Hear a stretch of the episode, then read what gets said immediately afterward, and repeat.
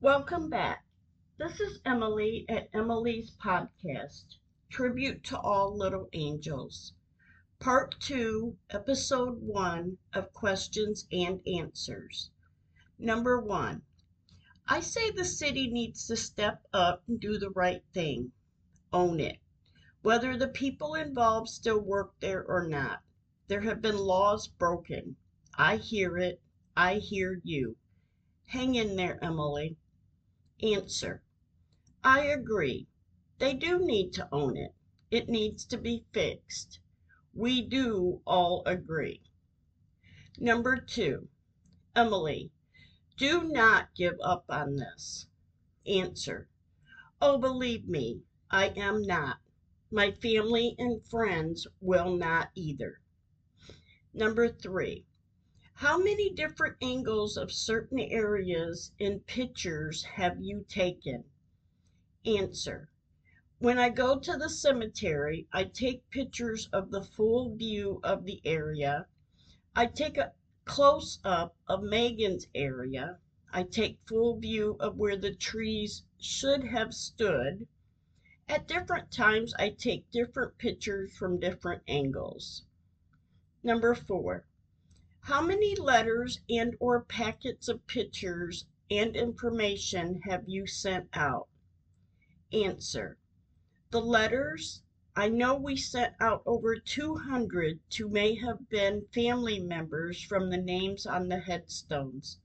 I have sent letters early on to state representatives and or packets to senators and governors with great appreciation of their responses.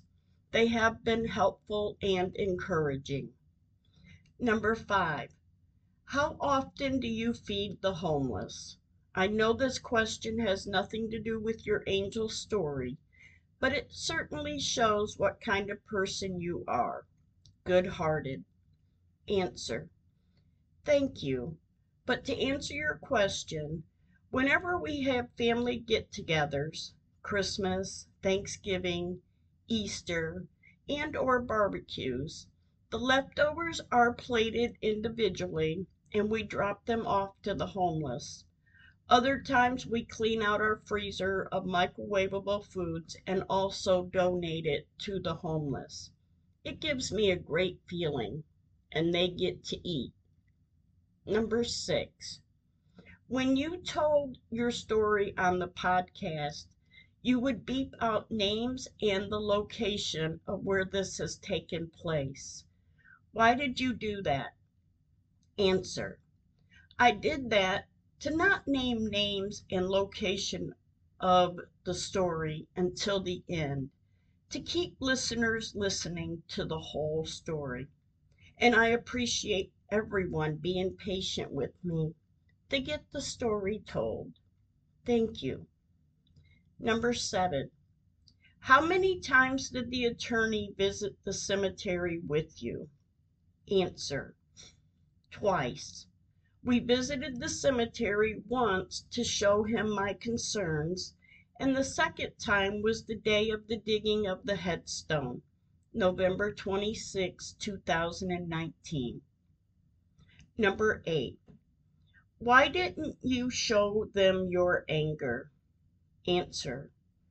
I showed all of them the utmost respect, even through being mad, upset, disrespected, and I had every right to be angry and still very upset with their actions.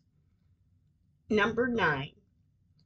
Anyone listening to this family story does not see the unlawful things that have been done. Example, the dumping of the water on the ground. How cold. I'm so sorry, Emily. Answer. Yes, it is cold. Cold hearted and unfeeling.